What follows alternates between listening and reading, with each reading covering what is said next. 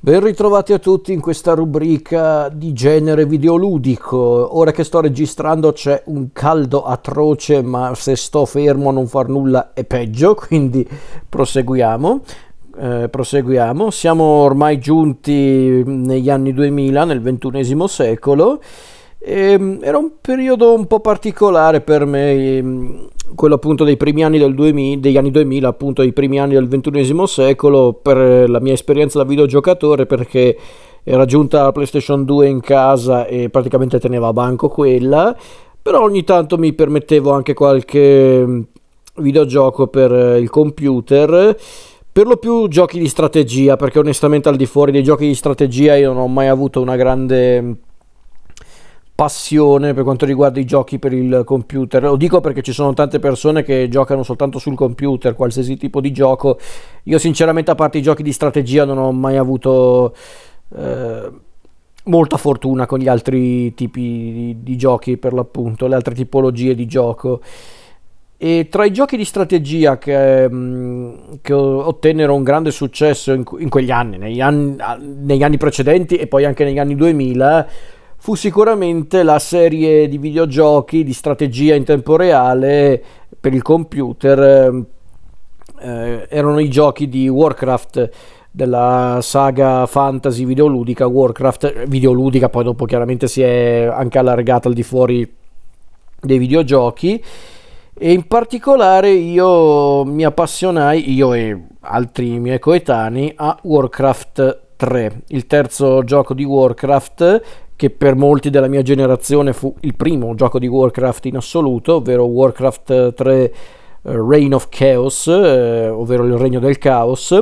che se non ricordo male fu anche l'ultimo eh, gioco di Warcraft eh, proprio a tema strategico, perché poi dopo Warcraft 3 e la sua espansione The Frozen Throne, Throne scusate, ovvero il trono di ghiaccio,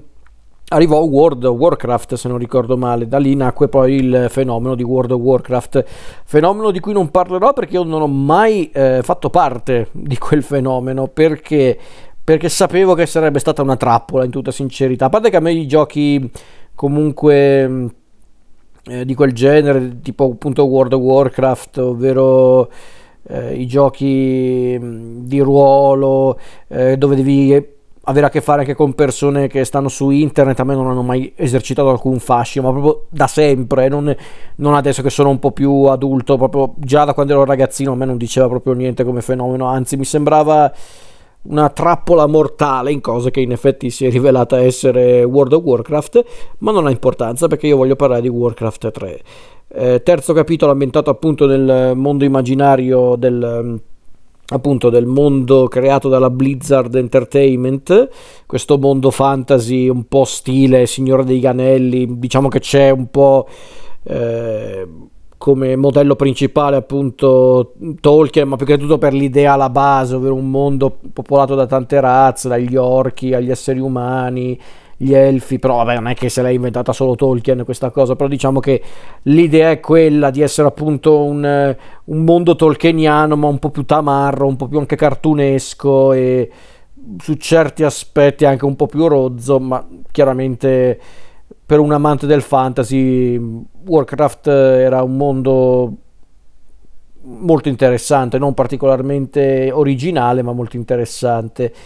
La particolarità di Warcraft 3 era che in realtà potevi fare sì le tue partite singole, forse c'era anche la possibilità di crearti lo scenario per conto proprio, ma di per sé l'elemento di interesse di Warcraft 3 e del, della sua espansione erano le campagne, era proprio la storia, anzi vi dirò di più, qui c'era una storia unica in Warcraft 3 che però si divideva in... Eh, 4, uh, 5 campagne se contiamo anche quella che faceva da tutorial. Uh, c'erano 5 campagne, tutte incentrate su, cioè ciascuna di queste campagne incentrata su una delle razze protagoniste del, del gioco, ovvero gli esseri umani, l'alleanza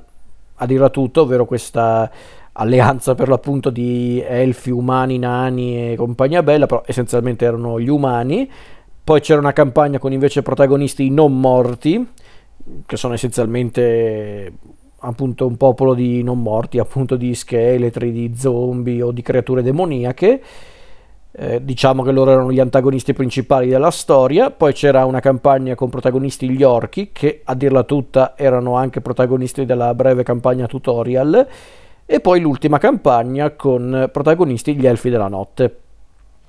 E ciò che rendeva secondo me Warcraft 3 molto interessante era innanzitutto l'idea appunto di creare una trama orizzontale concreta. Magari oggi non, non, sembra nulla di che, nel senso anzi oggi sembra essere la prassi, ma per l'epoca non era una cosa così scontata.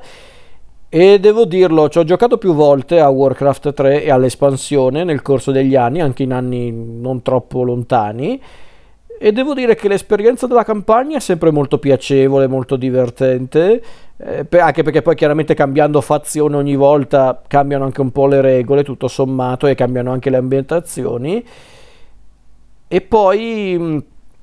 eh, c'erano anche i filmati, i filmati che praticamente chiudevano ogni capitolo della campagna, che erano splendidi secondo me, sono ancora splendidi secondo me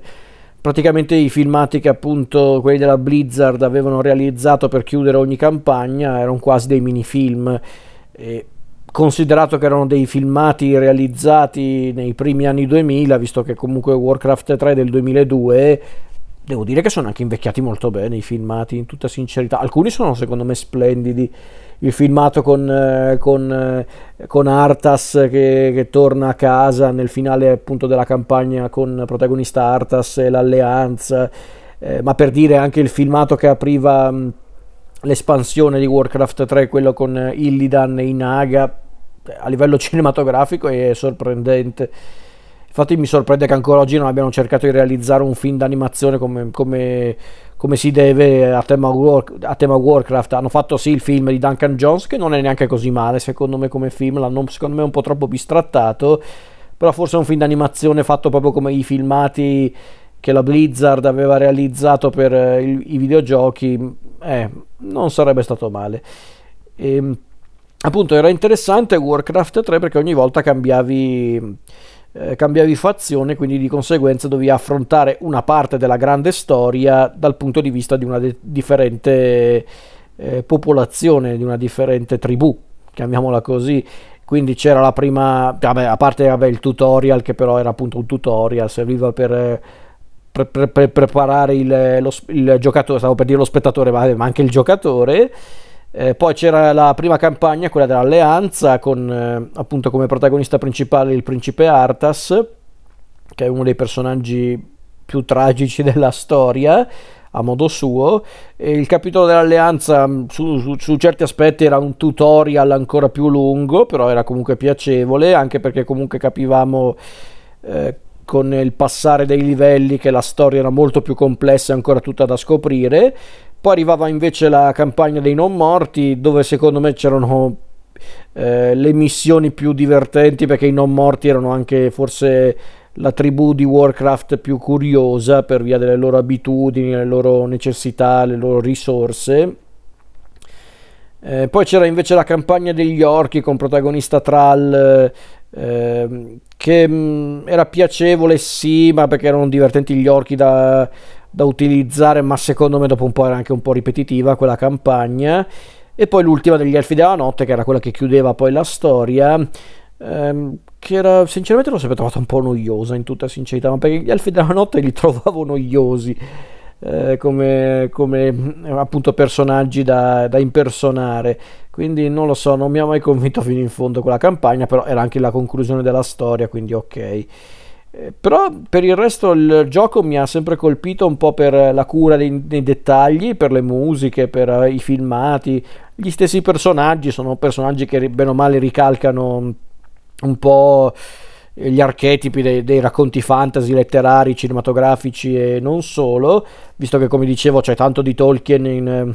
in questo gioco e non ho nominato più volte Tolkien a caso, visto che sarà anche il soggetto della prossima puntata e appunto c- c'è tanto di Tolkien assolutamente ma c'è anche qualcosina secondo me di Conan il barbaro in alcuni punti anche per la grafica secondo me per come vengono anche disegnati i personaggi. Quindi ehm, è un fantasy classico ma efficace. E poi c'era anche l'espansione The Frozen Throne appunto il trono di ghiaccio che appunto pre- prendeva praticamente una, una, nuova campagna divisa in tre parti e creava una sorta di seguito del, del, del terzo gioco di Warcraft, era proprio un proseguimento della storia. Anche qua c'era una trama unica eh, che però veniva suddivisa in, in, tre campagne. La prima campagna, quella degli Elfi della Notte, quella con Maiev che, che, sta cercando di catturare Illidan, adesso a capo di un gruppo di, di demoni e di creature, tra cui i Naga, questi uomini pesce che sono appunto giunti dal mare. La prima campagna, quella di Maiev, era divertente secondo me, ma perché era bello esplorare il mondo di Warcraft, dalle isole al mondo sottomarino, queste cose qua, insomma. Era molto piacevole per quello, però era anche quella una campagna un po' da tutorial. Poi c'era la seconda campagna, quella degli Elfi del Sangue, che essenzialmente sono una fazione dell'Alleanza. Era più interessante, secondo me, eh, di quella precedente e anche di quella successiva, perché la storia di, eh, di Keltas, l'elfo, di, l'elfo del sangue, questo principe elfo del sangue, era un personaggio molto strano, molto anche ambiguo, ma per questo molto affascinante. E e quindi l'idea appunto di raccontare la storia di, eh, di Kel, dei Naga, poi appunto l'alleanza con Illidan, tutta la missione di Illidan, Kel e Lady Vashi, che è la leader dei Naga, per, per combattere questo signore della cripta in, in un'altra realtà, cos'era? Eh, Draenor, se non ricordo male, sì. Eh, no, non mi ricordo, ma comunque c'era tutta questa storia dove appunto i nostri andavano in un'altra realtà e cercavano di conquistarlo affrontando il leader della cittadella. Insomma, secondo me era la, la, campagna più divertente, era la campagna che più interessante anche a livello narrativo. E poi c'era l'ultima campagna, quella dei, dei non morti, dove c'erano ben due storie, a dirla tutta. Una storia con protagonista Artas che deve andare a, a salvare il suo... Eh, il, diciamo il suo padrone, ovvero il re dei Lich, e dall'altra parte c'era invece una trama con protagonista Sylvanas, questa um, ex elfa trasformata da Arthas in una Banshee. E sinceramente io la campagna dei non morti non l'ho mai trovata così eh, stimolante. C'erano dei bei personaggi come Sylvanas, Arthas oppure il, eh, il signore delle cripte Anubarak, questo ragnone gigante che, che però parlava tipo parlava come un lord inglese, quindi era proprio un gran bel, un bel, un gran bel personaggio Anubarak. Eh, e quindi per carità le, c'erano anche dei momenti anche divertenti anche piacevoli quando visitavi le cripte queste cose qua. Però per il resto la campagna dei non morti l'ho sempre trovata molto dispersiva e allungata fino allo sfinimento. Per quanto il finale poi di, di tutto il gioco sia anche eh, davvero potente. Non, non, il finale titoli di coda con, con Artas e la chitarra elettrica fatta di ghiaccio. No, intendevo proprio il, fina- il, filma- il, il, filmato finale del gioco quello intendevo dire. E quindi Warcraft 3 e la sua espansione sono stati comunque dei compagni di giochi per un po', dei compagni anche ben graditi, chiariamoci. Ehm, secondo me non è neanche invecchiato male Warcraft 3, consider- considerato che poi appunto è l'ultimo gioco di Warcraft ad oggi ad, ad essere a tema strategico, da quello che ne so io almeno. Devo dire che mm, mi conservo per bene il ricordo appunto di quei pomeriggi o anche serate passate appunto nel, nel mondo particolarmente creativo e fantasioso di Warcraft.